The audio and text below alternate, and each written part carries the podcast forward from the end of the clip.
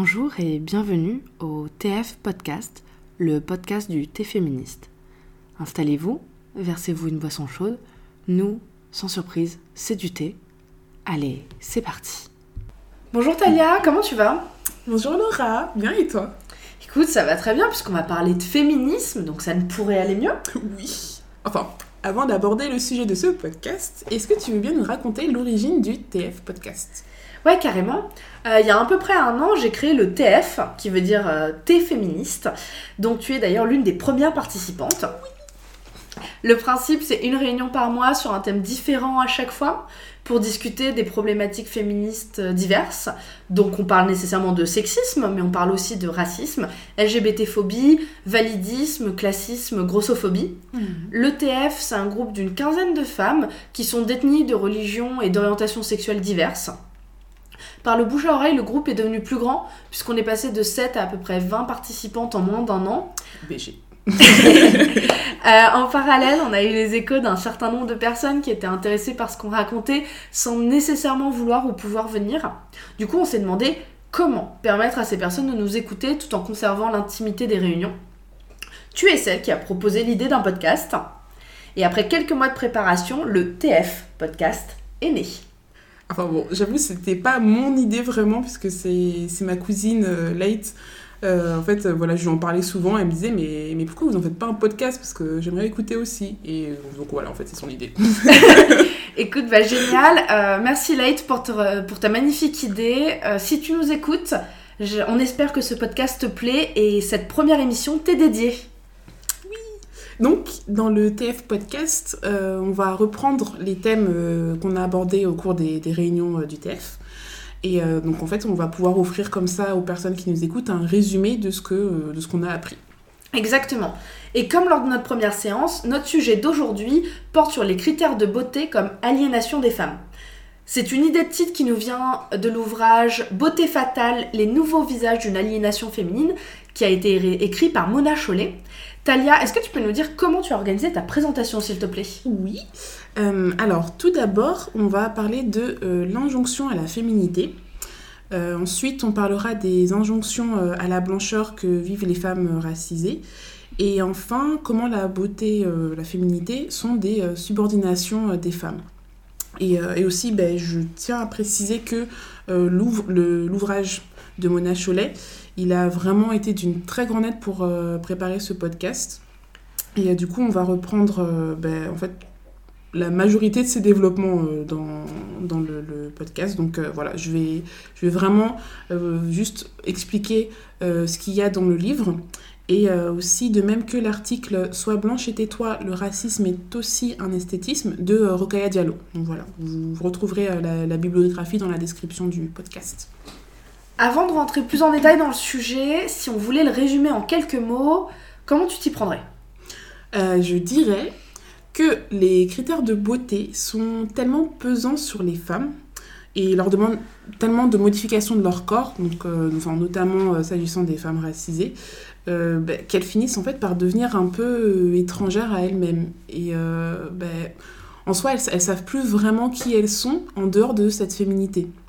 Et euh, donc, ben, ce qui peut s'avérer assez dramatique lorsque les femmes vieillissent, parce que ben, voilà, la jeunesse est inhérente à la beauté, comme on le sait. Euh, Parlons tout d'abord de la féminité. Comment l'injonction fonctionne-t-elle? Euh, c'est une, c'est une injonction qui est assez paradoxale en fait. Euh, elle est principalement relayée par la presse féminine, donc vous voyez tout ce que c'est. hein. Euh, donc d'un côté, euh, ces magazines, ils encouragent les lectrices à être euh, elles-mêmes, à trouver leur propre style, mais en fait, elles leur proposent qu'un choix très restreint de modèles et euh, elles multiplient les indications très précises, voire même autoritaires. Et, euh, en dehors de, la publicité et de la presse, à destination euh, des femmes, ben, en soi, la société française, elle néglige complètement l'injonction à la féminité que, connaissent les femmes. On n'en parle pas. Donc en fait, c'est- vraiment paradoxal, puisque la seule presse féminine dénonce cette situation. Donc, il n'y a que là qu'on va en parler, mais en même temps, c'est la principale instigatrice de toute cette pression. Donc, euh, c'est un peu n'importe quoi. Et la raison de tout ça, c'est simple, c'est que ben, les seuls endroits ou euh, parler beauté, c'est euh, légitime et ça a un intérêt, ben, euh, c'est l'endroit où la pression naît en fait. Parce que la beauté, on dit que c'est un truc de bonne femme, donc on va pas en parler en dehors de ça. Et, euh, et en plus, voilà, les hommes, on dit, euh, ils se moquent d'être beaux, ou en tout cas, ils n'en ont pas besoin pour exister, ou pour être légitimes dans leur existence. Donc en fait, c'est euh, si on faisait un diagramme des aspects qui font notre développement, au lieu d'avoir euh, 20% vie perso, 20% éducation, 20%, enfin éducation et travail, hein, euh, 20% loisirs, 20% apparence et euh, 20% santé, on a l'apparence qui va prendre 60% de tout ça et qui va bouffer en fait le temps passé sur les autres aspects de, de ce qui fait notre identité. Est-ce que tu aurais des exemples à nous donner de ce paradoxe? Alors oui, euh, euh, ben, Mona Cholet, elle, euh, elle parle de la pièce de théâtre d'Eve Hensler qui s'appelle Un corps parfait et qui parle des ravages de la beauté comme obsession. Et en fait, cette pièce, elle a été adaptée en français par euh, Michel Fitoussi, qui est une journaliste au magazine Elle. Donc pour montrer un peu l'absurdité de cette situation, Mona Cholet, elle dit que c'est comme si Oussama Ben Laden avait adapté en arabe les mémoires de Gandhi. Effectivement, ça montre bien l'ampleur du paradoxe, cette comparaison. Du coup, les ravages de la beauté, euh, en référence euh, du coup à, à la pièce de théâtre, ça se traduit Mhm. comment? Euh, Il y, a le- il y a- il y a un film qui, qui en parle très bien. Euh, c'est le film Picture Me qui dépeint euh, en fait la, la- la réalité, euh, enfin qui dépeint, pardon, très bien en fait toute cette réalité en prenant l'exemple euh, du mannequinat. Donc euh, en fait c'est un film qui va montrer l'ensemble des facettes et de l'expérience euh, d'un mannequin. Donc d'un côté on a euh, l'argent facile. Donc euh, voilà tous les avantages qu'on peut avoir quand on est mannequin. Euh, mais pour celles dont la carrière n'a pas vraiment décollé, on a vraiment un, endettement euh, abyssal auprès des agences. Et euh, bon, ça c'est pour toutes les mannequins. Il y a les abus sexuels, les complexes, la dévalorisation de soi, que, bah, qui naissent en fait euh, avec euh, tous les regards et les commentaires impitoyables sur leur corps, la prédation cynique, l'épuisement et l'exaspération causés par le fait d'être considéré comme une chose tout le temps, comme une machine qu'il faut rentabiliser au maximum en fait. Et euh, il y, a- il y a même une mannequin d'ailleurs euh, qui en parle très bien dans un TED Talk, donc euh, une vidéo YouTube euh, qu'on on mettra le lien dans la description, euh, qui s'appelle Looks aren't everything, believe me, I am a model. Putain, j'ai un accent pourri. Mais non, il est très bien ton accent, il est très bien ton accent. Merci. Enfin bon, et en tout cas, c'est voilà, cette mannequin elle s'appelle Cameron Russell. Donc la vidéo elle est géniale et dedans elle, elle, euh, elle parle du fait en fait de n'avoir aucune confiance en elle parce qu'en fait elle doit penser à, ce à quoi elle ressemble tout le temps, vraiment tout le temps. Elle disait même que euh, si on se demande si on peut être plus heureux en étant euh, plus belle, plus fine, plus grande, etc., etc., alors dans ce cas-là, il faudrait écouter un groupe de mannequins qui sont quand même les filles euh, qui ont, non, qui sont voilà censées avoir toutes ces qualités-là, mais ce sont les filles les plus complexées et préoccupées par leur apparence. Donc en soi, l'image, c'est un pouvoir, oui, mais l'image, elle est superficielle et elle est construite surtout. Et pourtant, elle a un impact énorme sur nos vies. Euh, du coup, pourquoi les femmes continuent à être attirées par ce qui a été appelé le complexe mode beauté par la féministe britannique Angela McRobbie Pour rappel, euh, pour nos auditrices et auditeurs, cette notion recouvre toutes ces industries qui ont une puissance publicitaire énorme et qui résistent très bien à la crise euh, parce que euh, les femmes continuent à acheter des produits de beauté même lorsque le budget se réduit, ce qui montre bien à quel point c'est Toujours. c'est conséquent, c'est un impact énorme sur la vie des femmes, et c'est un poids. Mais du coup, pourquoi les femmes continuent à être attirées par le complexe mode beauté? Alors, ben, je, je vais encore citer Mona Cholet. Euh, donc, euh, elle explique que c'est euh, c'est parce que, en fait, c'est le seul dans notre société à prendre au sérieux une certaine culture féminine. Et, et cette culture que les femmes ont développée et qu'elles ont découverte du fait de leur, de leur oppression spécifique. Donc, et et c'est même un mouvement qui se retrouve dans toutes les oppressions. D'accord. Des études ont récemment montré que les enfants intégraient le sexisme dès l'âge de 5 ans.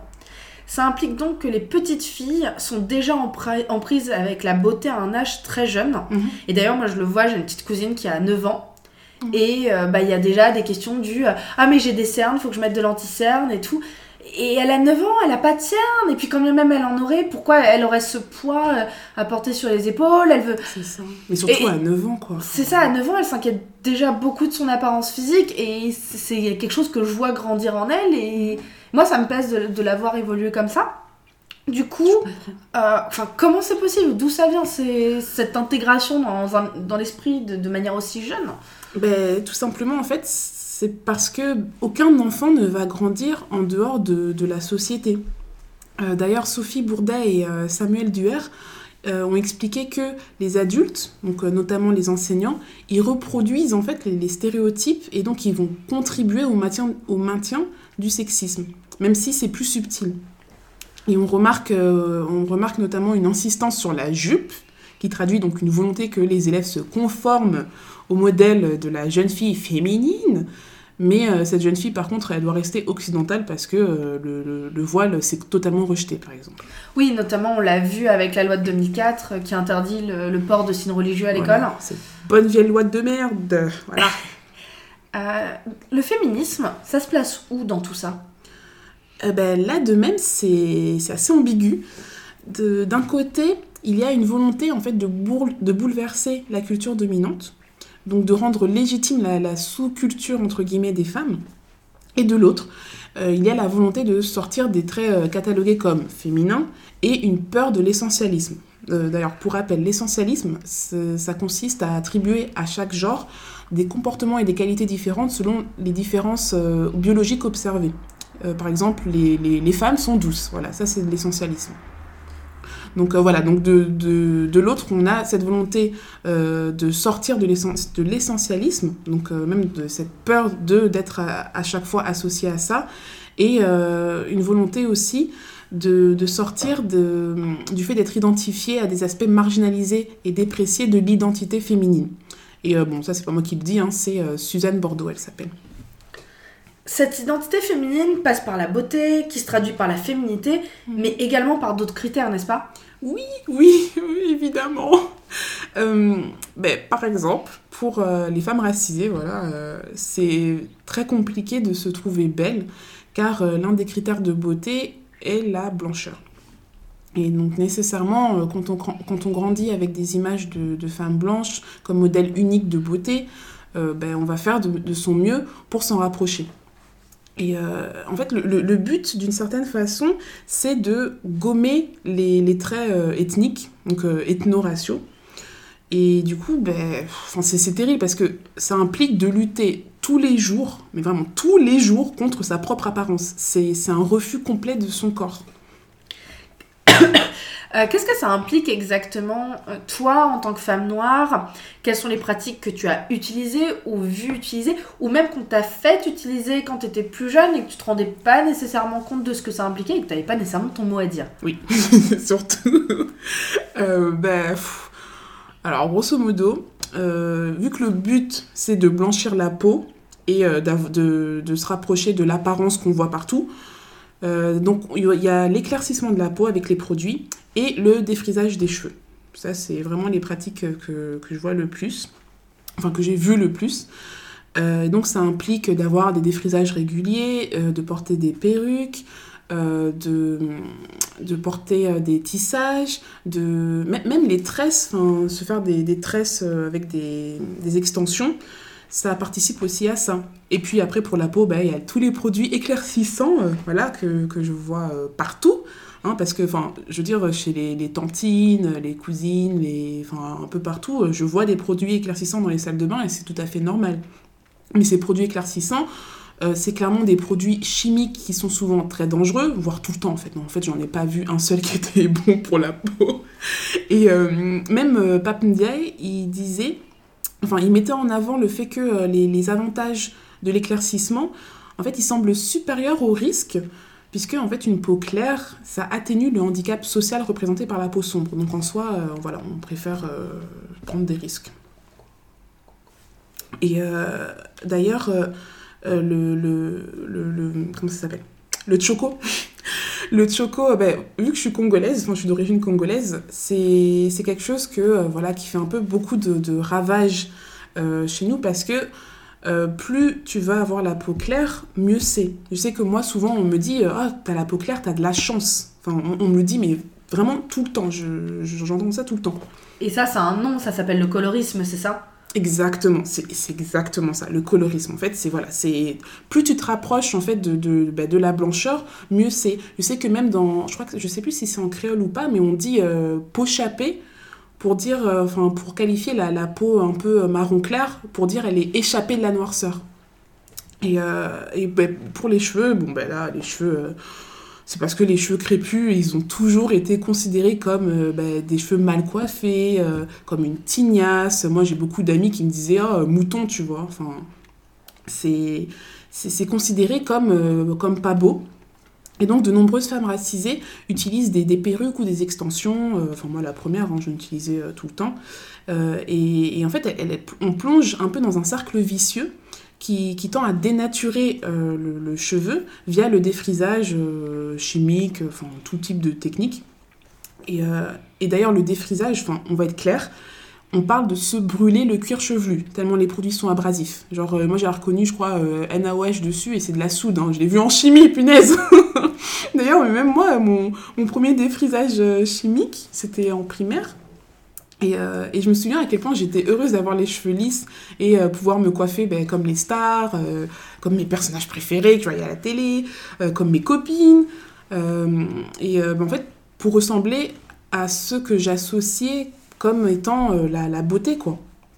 Et, et à chaque nouveau défrisage, j'étais ultra heureuse parce que je savais que j'allais pouvoir me coiffer facilement et sans douleur surtout mais que c'était un temps limité parce que voilà dès que je remouillais les cheveux ça redevenait crépus du coup quand on défrisait, plus ça brûlait. Donc plus le produit euh, restait longtemps sur ma tête, parce que ça brûle, hein, ça, fait mal. Et euh, plus on se dit, ça va bien lisser, du coup on fait une sorte de concours de je reste le plus longtemps jusqu'à ce que ce soit insupportable, et là on l'enlève. Et, euh, et d'ailleurs, je sais que à défaut de pouvoir défriser tout le temps, parce que d'ailleurs sur la boîte ils écrivent qu'il faut espacer les défrisages, la blague. ben moi en fait je préférais les tresses, les extensions. Parce qu'en fait, comme ça se rapprochait euh, de la norme, parce qu'elle euh, retombe, hein, c'est des tresses qui retombent, ça, ça donne une, illusion de, euh, bah, de chevelure lisse. Et donc cette illusion de chevelure lisse que peuvent donner les longues tresses, elles les rendent ethniquement correctes. Je suppose qu'en plus d'être extrêmement dangereux, tous ces traitements sont excessivement chers, parce que sinon ça ne serait pas drôle. oui.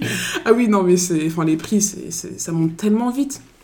D'ailleurs, en plus, les, les, les, euh, femmes racisées, elles ont un, budget, euh, enfin en tout cas, bon, là je vais parler pour les femmes noires surtout, elles ont un budget qui est euh, neuf fois supérieur à celui des femmes blanches.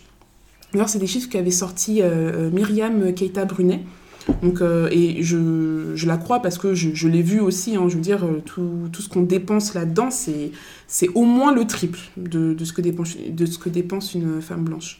Et d'ailleurs, rien que les lissages brésiliens sur Paris, c'est 300 euros. Donc 300 euros à chaque fois, tous les 3, 2, 6 mois. Enfin, c'est énorme. Et évidemment, les femmes racisées gagnent moins que les femmes blanches, même si on n'a pas de chiffre officiel en France parce que les statistiques, statistiques ethniques sont interdites. Mhm. Euh, mais on peut comparer avec un pays euh, qui est plutôt proche du nôtre, c'est-à-dire les États-Unis. Mhm. Et, aux États-Unis, une femme noire gagne 63% de ce que gagne un homme, un homme blanc, tandis qu'une femme blanche, elle, c'est 80% de ce que gagne un homme blanc. Du coup, on peut imaginer un ordre de grandeur euh, similaire en France. Du coup, on peut vraiment voir que c'est la double peine. D'un côté, bah, on gagne, euh, les femmes racisées gagnent moins d'argent, mais elles ont un budget beauté beaucoup plus conséquent mhm. pour pouvoir se conformer à, ce modèle. Mhm. Euh, et donc, on a une sorte de double peine. Parlant de sanctions, quelle est celle rencontrée par les femmes noires, notamment, les femmes racisées aussi plus généralement, qui ont les cheveux de bouclés frisés à crépus euh, quelle est la sanction rencontrée par ces femmes qui choisissent de ne pas défriser leurs cheveux? Euh, ben, Pour les femmes qui, choisissent de, laisser euh, leurs cheveux naturels, c'est un peu comme si elles, bravaient l'ordre établi. On ne voit pas beaucoup ben, d'avocates, de, de doctoresses, de, chefs d'entreprise, de, cadres supérieurs, d'actrices, enfin de de, femmes voilà, qui ont une certaine position euh, dans le travail, qui portent leurs cheveux crépus au naturel. C'est en fait dès lors qu'on ne fait pas cet effort de lissage, on est considéré un peu comme négligé. Enfin, on va on va se recevoir des, des, réflexions. C'est on n'est pas pro, on n'est pas on n'est pas coiffé. Et, euh, et forcément, bah, du coup, ça, complique l'accès aux, promotions. Et bon, même s'il y a d'autres biais racistes qui rentrent en jeu. Mais enfin, dans, la rue, le, choix, le, choix du cheveu naturel, c'est un peu contraire à la norme. En fait, c'est tellement contraire à la norme que c'est perçu comme un acte d'affirmation de soi. C'est un peu différent de, euh, de exemple, dans, le milieu professionnel. Dans la rue, c'est plus euh, Ah, euh, t'as osé, quoi. Et du coup, c'est t'es es à contre-courant des obligations dominantes.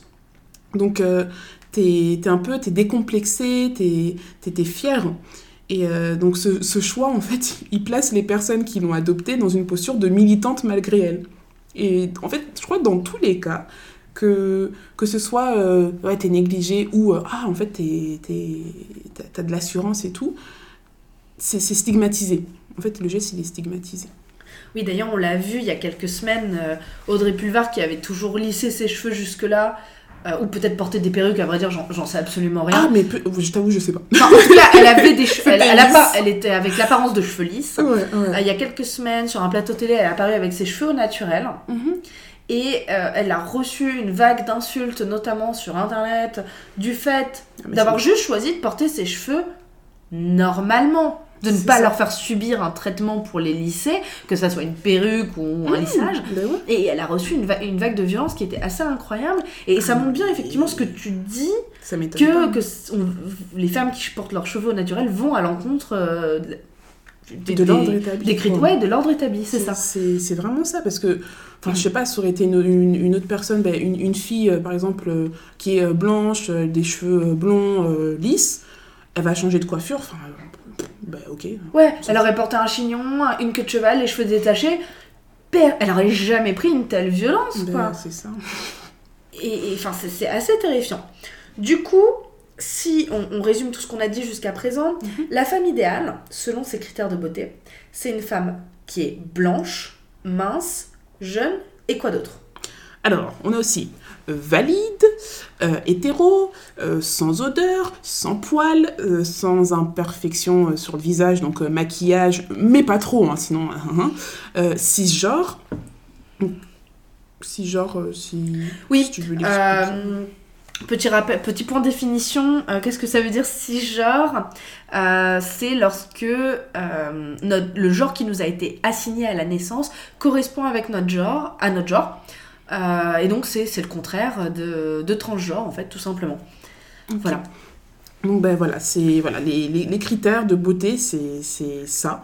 Enfin, ce sont tous ceux qu'on vient de, de, citer. Donc, en soi, c'est une véritable tyrannie du corps euh, idéal. C'est pas possible. D'ailleurs, euh, en France, 53% des femmes n'aiment pas leur corps. Donc bon, ok, c'est vrai que pour la grande majorité, se faire belle, c'est un plaisir. Je pense que 94% des femmes diront, ça, ça me fait plaisir de, de, me faire belle. Mais à côté de ça, 96% des femmes a déjà détesté son corps, au moins une fois, et 70% souhaitent en changer une partie. Enfin, franchement, là, je, je peux même témoigner parce que moi-même, j'ai très longtemps détesté mon corps et je voulais en changer, mais tellement de parties. Enfin, c'est pas possible. Est-ce que le, le fait que ça soit un plaisir de se faire belle, c'est pas justement parce qu'on tire une satisfaction de rentrer dans cette norme qu'on attend de nous? Parce que quand, quand on, voit, quand on compare les chiffres, quand on voit que 96% des femmes a au moins une fois détesté son corps mhm. et que 70% souhaitent en changer une partie, on en retire un plaisir de se faire belle parce qu'on rentre dans, la dans les, critères qu'on nous impose. et on est soulagé d'être dans cette norme. Mais c'est totalement ça. C'est oui. Et on n'a pas euh, naturellement, on ressent pas naturellement du plaisir à l'idée de se faire belle. C'est parce qu'on nous l'a imposé. Mais totalement. Mais c'est pour ça que quand on est euh, tout petit, euh, franchement, on s'en fout. Enfin, on s'en fiche. Vraiment, c'est en grandissant à force qu'on. Du coup, on veut ressembler à ce qui est beau. En plus, comme nous, en tant que filles, on, a, besoin d'être belle pour exister en soi. Donc, vu, qu'on veut se conformer à l'image de la beauté, donc on va se dire, quand on se rapproche, on, on est contente parce que ben, on va rentrer dans le moule. C'est aussi simple que ça. Donc, bon.